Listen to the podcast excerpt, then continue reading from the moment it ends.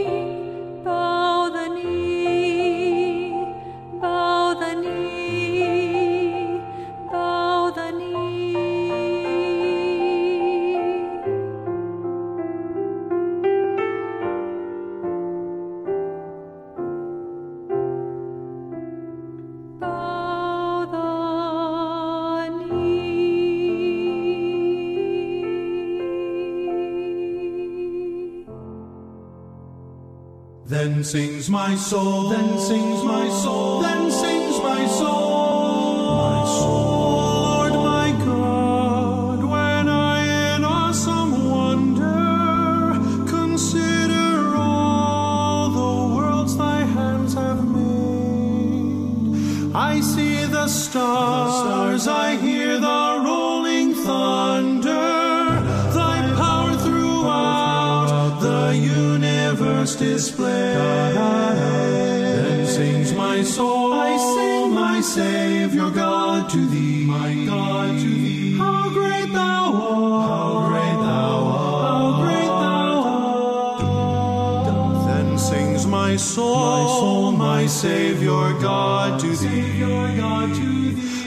great thou art.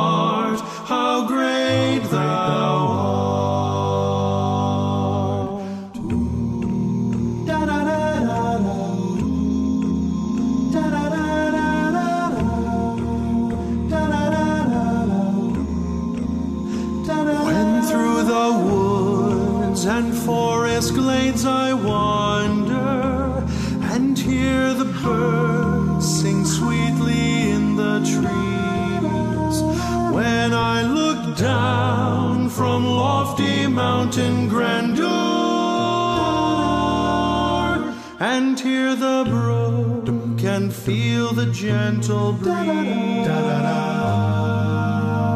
Then sings my soul, my Savior God, to thee. My God, to thee.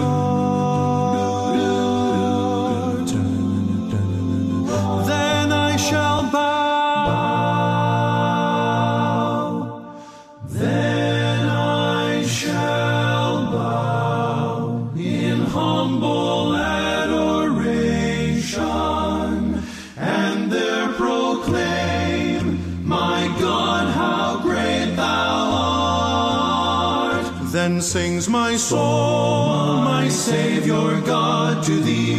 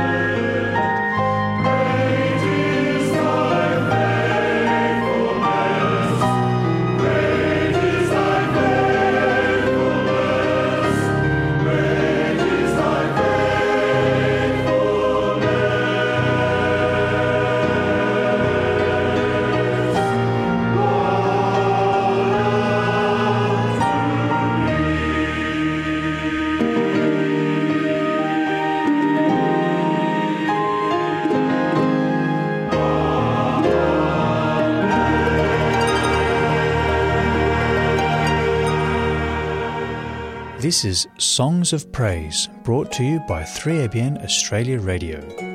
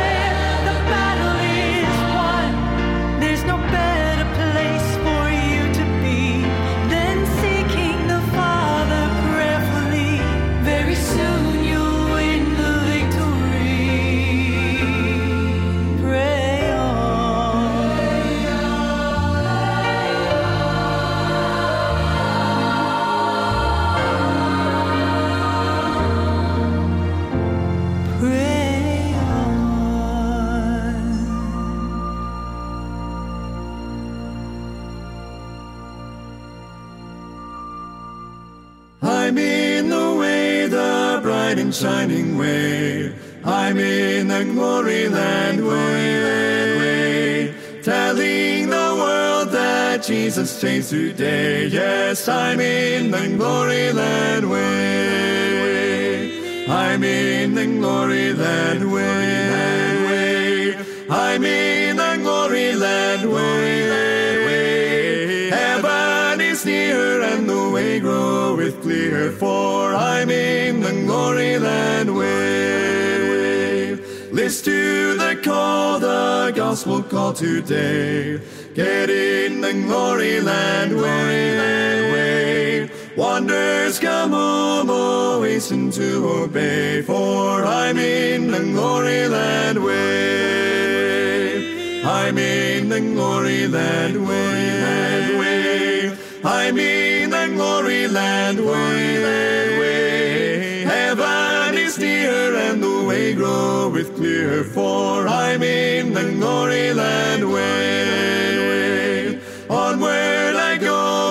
Rejoicing in His love. I'm in the glory land way. Soon I shall see Him in that home above. Oh, I'm in the glory land way. I'm in the glory land way. I'm in the glory land way, groweth clear, for I'm in the glory land way.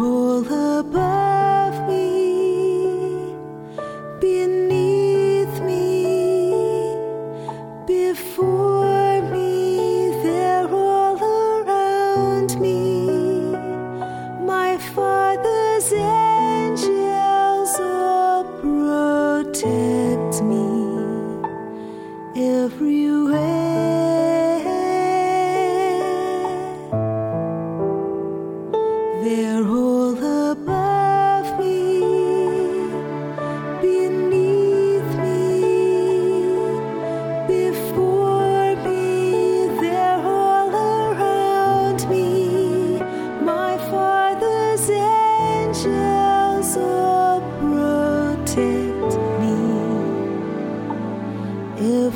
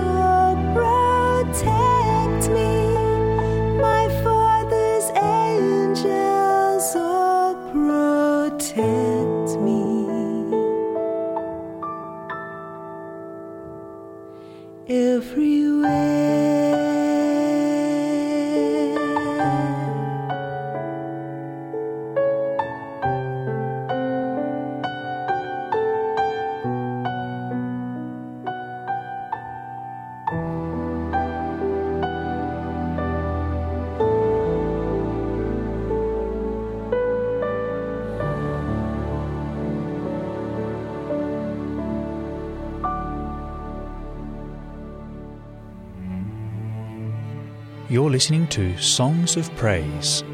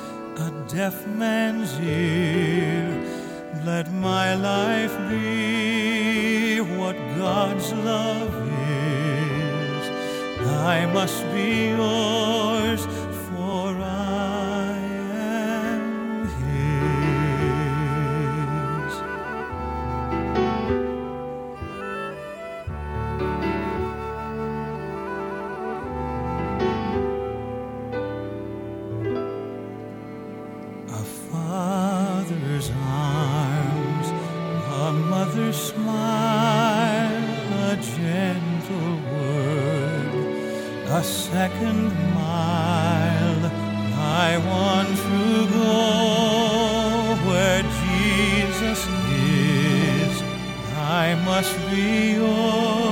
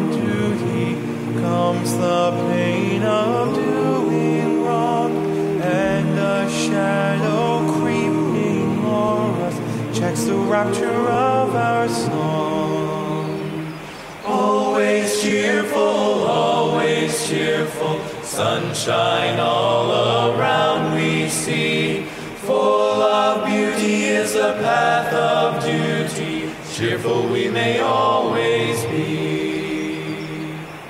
Oh, the good are always happy, and their path is ever bright. Let us heed the blessed counsel, shun the wrong and love the right. Always cheerful, always cheerful, sunshine all around full of beauty is the path of duty. Cheerful we may always be.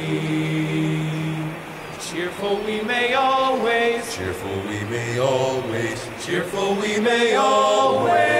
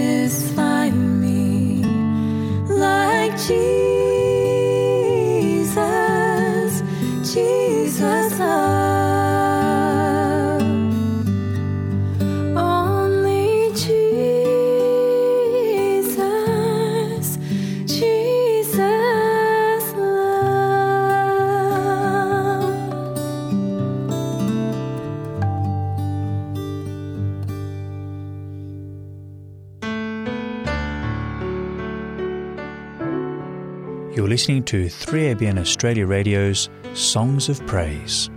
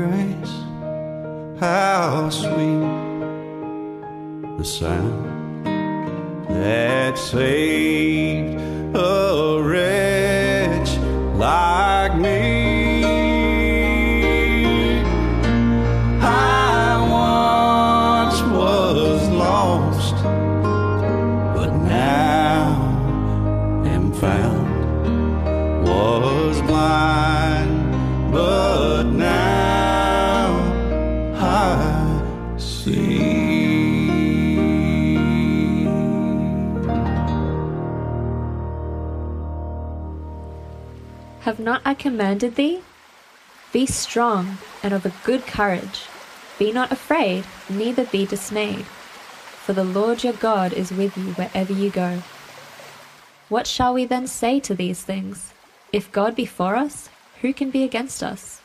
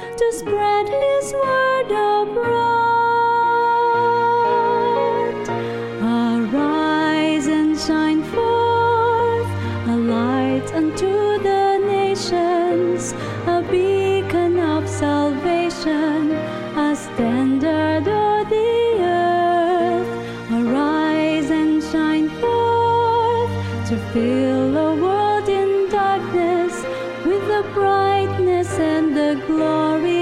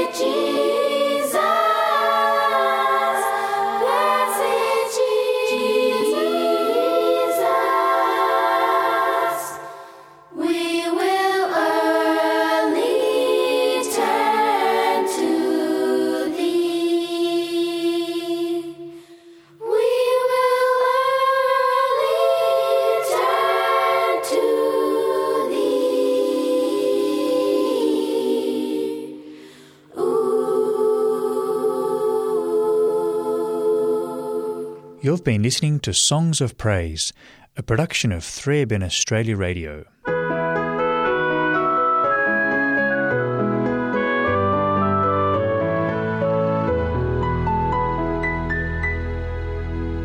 Today, in 3ABN Australia Radio's book reading, we're continuing I Saw God's Hand by the late missionary pastor Elwin Martin.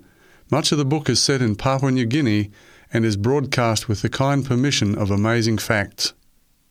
Our last episode told the amazing story of how the chief of a cannibalistic village along the Tarama River had seen a man clothed in garments so bright and shining that he could not look upon them. After a number of visits, the heavenly visitor had told the chief that on the next day a missionary would arrive in his village and tell stories that were true. When Pastor Martin heard this story, he decided to take Haru and his family back to the chief's village to hear the story for himself. I shall never forget my first night at this village. I forbade Kaura, that's Haru's wife, and his children, to step off the boat, for after all we were among cannibals. While conducting my first meeting that night, I found it difficult to tolerate the stench of human flesh being cooked in the bamboo cooking tubes. Stench is the only word I can use, because the victims had been killed several days before, and this was the last. That night, Dorney himself told me of the bright visitor. After two or three days with the Wamori people, giving three or four meetings each day, I said to Haru, How would you feel if I were to leave you to make this your base and to extend the work to other villages? Haru was jubilant. I was hoping you would ask me to stay. I told him that my plan would be to sail for home the next morning, and that I would be taking Kaura and the children with me, but that I would be back in six weeks. Then, if he was sure that things were all right, I would leave his wife and family with him. Haru, great man that he was, said, Master, I will do whatever you say, but I would like you to ask Kaura what she wants to do. I promise not to talk to her until after you have talked to her. I went immediately to the boat to speak with Kaura. I am leaving Haru here to begin work among these savage people. I'm taking you and the children back with me. But in six weeks I will bring you back again. Kaura, one of God's great women, said, Master, if Haru stays, then I stay too. I sailed the next morning, leaving behind Haru and his wife and family. My work was pressing heavily upon me. I had seen my wife and family for less than two days in the past eleven or twelve weeks, and I knew that I could have only about three days at home before leaving on another patrol that would take me away for a month. Six weeks later, I was back in the Wamuri village and witnessed a marvellous transformation. They had built a new village. The old dubu was no longer used. Houses seemed to have sprung up everywhere, and a church was being built. As I sailed up to the village, I found a line of about 200 people standing side by side, dressed in new laplaps, that is, loincloths. And Haru said, I want you to shake hands with my people. I shook hands and shook hands and shook hands. I asked Haru, How come all these new laplaps? He said that he had selected twenty young men and had sent them by canoe to the mouth of the Tarama and up another river to where there was a plantation. There they worked as long as it took to earn ten or twelve laplaps each. They then returned quickly to precede my return. Haru had not only organized the building of a new village and the purchase of new laplaps for everyone, but he himself had visited people in all the nearby villages, and as a result of his preaching, they too were there to meet me. As soon as I found a few minutes to spare, I spoke to Dorney. Your people should finish with their cannibalism, I said. Master, we decided to end that the first night after you left. We have left that forever. Well, I said, what about the village people?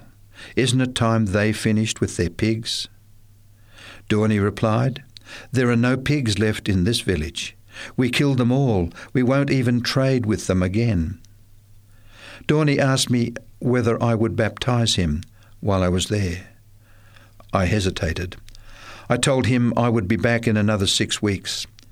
If he wanted to be baptized then, I would be glad to. I returned six weeks later, in fact, three days under the six weeks. But when I arrived, Dorney was dead. He had been buried a few days before I arrived. Don't spare me, Lord, for not baptizing Dorney. I should have known better when you had sent an angel from heaven to speak to him face to face. This experience illustrates how the prayers of the boys and girls back at the mission station were being answered. Because Dorney first saw the heavenly visitor at the time the students began their prayer bands, I feel my confidence in prayer, in their prayers, is justified. The whole story certainly put me on my knees.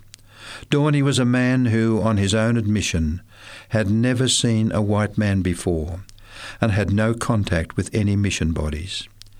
Yet he received a lesson in health reform, kept his first seventh day Sabbath, and learned about tithing before we arrived. Do you wonder that the Master has a thousand ways of finishing the work that we know nothing about? Some years later, when the work was well established on the Tarama River area, all cannibalism was gone. Haru too sailed out into the sunset, leaving many sad, lonely hearts and tear drenched eyes behind. Why the Master permitted Dorney and Haru to sleep, I cannot quite understand, but the impact of his witness through them will never die. Haru and Dorney, without a doubt, were the two most unforgettable characters I have ever met, and I long with all my heart for the day when it will be my privilege to introduce you to Haru and Dorney in God's wonderful kingdom where we will never part again. Chapter 15 Shallow Graves and Burning Tears.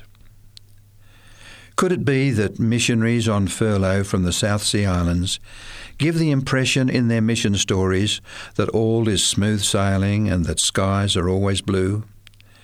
Naturally, when we tell of God's work, we like to dwell on the highlights and tell of progress. But there are times when missionaries' eyes are filled with burning tears. Those who have worked in difficult areas, especially opening up work among primitive people, face challenges and obstacles at every turn. They draw very close to the Master, and he draws close to them. When the nearest human help is many hours, in some cases many days, away, one learns to lean heavily on the everlasting arms. It could be said that we pray without ceasing. To pray without ceasing does not mean that we are continually on our knees but it does mean being continually in conversation with our Lord.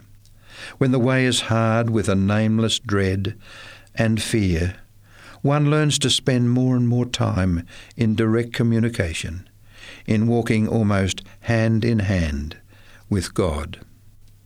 Skies are not always blue, seas are not always smooth. Sometimes dark clouds block out the sunshine. Sometimes darkness deepens. Sometimes tear dimmed eyes find it hard to see that behind the clouds the sun still shines. I want to tell you of one such dark and trying experience. For a number of years, the workers in Papua had felt the need of a more representative church building in Port Moresby.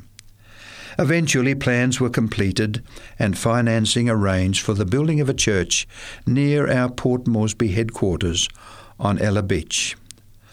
The mission committee selected me to take charge of the building program. My enthusiasm was less than complete because I felt that the load I was already carrying was too heavy. Some relief came when the leaders decided that all the outstation teachers should be brought in to the Bautama School for a refresher course. That meant not only the teachers from my field, but also the teachers from the Central Papuan Mission and those from Pastor E.C. Lemke's far western field. In order to begin the building project and gain as much time as possible, the committee decided that Pastor Lemke would pick up and bring in all my outstation teachers. This caused me some concern, for although he had been around the field with me on occasion, there were many dangerous waters that he knew little or nothing about. However, it was a committee action, so I threw the whole of my weight into the building of the Port Moresby Church. My team of Papuan men worked long hours and the building soon began to take shape. We had been working for about three hours on New Year's Day, a Wednesday, when Pastor C. E. Mitchell, president of the Papuan Mission, which included my field, came hurrying to the building site with a pained expression on his face. I have bad news for you.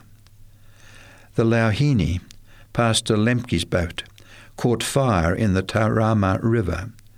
He is still alive and also the baby, but it is feared that Mrs. Lemke and the two older boys are lost. He told me that the government was providing a mercy flight in a Catalina flying boat to pick up Pastor Lemke and the baby, and that he had been invited to accompany the flight crew on the trip. Later, I was able to piece the story together. Pastor Lemke, his wife Dell, and their three little boys had dropped anchor on Saturday night just a short run from the village described by Pastor Koivi as the most heathen he had seen, and where they had spent the Sabbath. They had sent a number of the teachers ashore to sleep for the night because there were too many people to sleep comfortably on the Lauhini. Soon after dawn, when the teachers had returned to the boat, Pastor Lemke, still in his night attire, stepped into the wheelhouse and pressed the starter button for the motor. The motor apparently backfired through the carburetor, and in moments the boat was on fire from end to end. Then there was a terrible explosion, and most of the passengers were thrown to the water. The mission had just recently purchased the Lauhini, a good boat. The only drawback was that it had a petrol motor. However, negotiations were underway to have a new diesel engine fitted as soon as we could purchase one. Apparently, when the anchor was dropped on Saturday night and the motor turned off, the carburetor flooded and benzene ran out of it all night. My guess is that the benzene spread all over the bilge water. When the carburetor backfired, the benzene on the bilge water caught fire from end to end of the ship in a flash. Pastor Lemke dashed into the cabin and hurriedly got his wife and three children onto the back deck, where several boys were trying frantically to untie the dinghy and get it into the water. In haste, they pushed the dinghy's end under the water and filled the dinghy. It was swept away, and both oars were lost. Neither Mrs. Lemke nor the boys were able to swim. As the flames leaped around them, they joined hands and jumped into the water. Needless to say, they were separated almost immediately by the flowing, muddy waters. To be continued. Tune in again next week for the next episode of I Saw God's Hand, written by Elwin Martin and read by Alan Lindsay.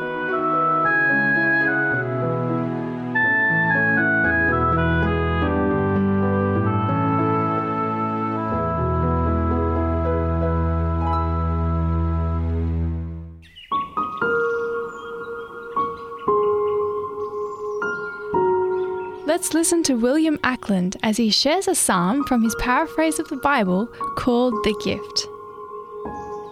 Psalm 52 is a contemplation of David in the matter of Doeg, Saul, and Ahimelech. And the thought of this psalm is the destiny of the wicked and the serenity of the godly.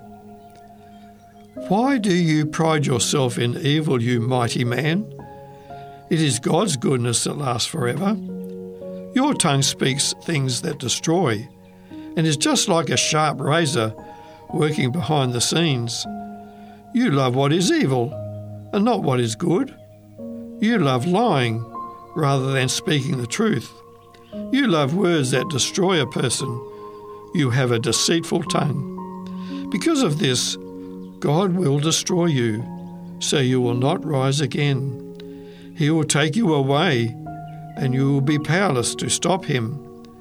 He will pluck you out of your house, out of the place where you live, and you will never be seen in the land of the living. The righteous will see this and fear. He will laugh at him and say, Here is the man who did not depend upon God, but instead trusted in his great wealth, which entrenched him in his evil ways. But I am like a flourishing olive tree in the house of God. I will trust in God's mercy every day of my life. I will praise you, O Lord, for ever and ever, for all the wonderful things you have done in the congregation of your saints. I will wait upon you, for your name is better than gold.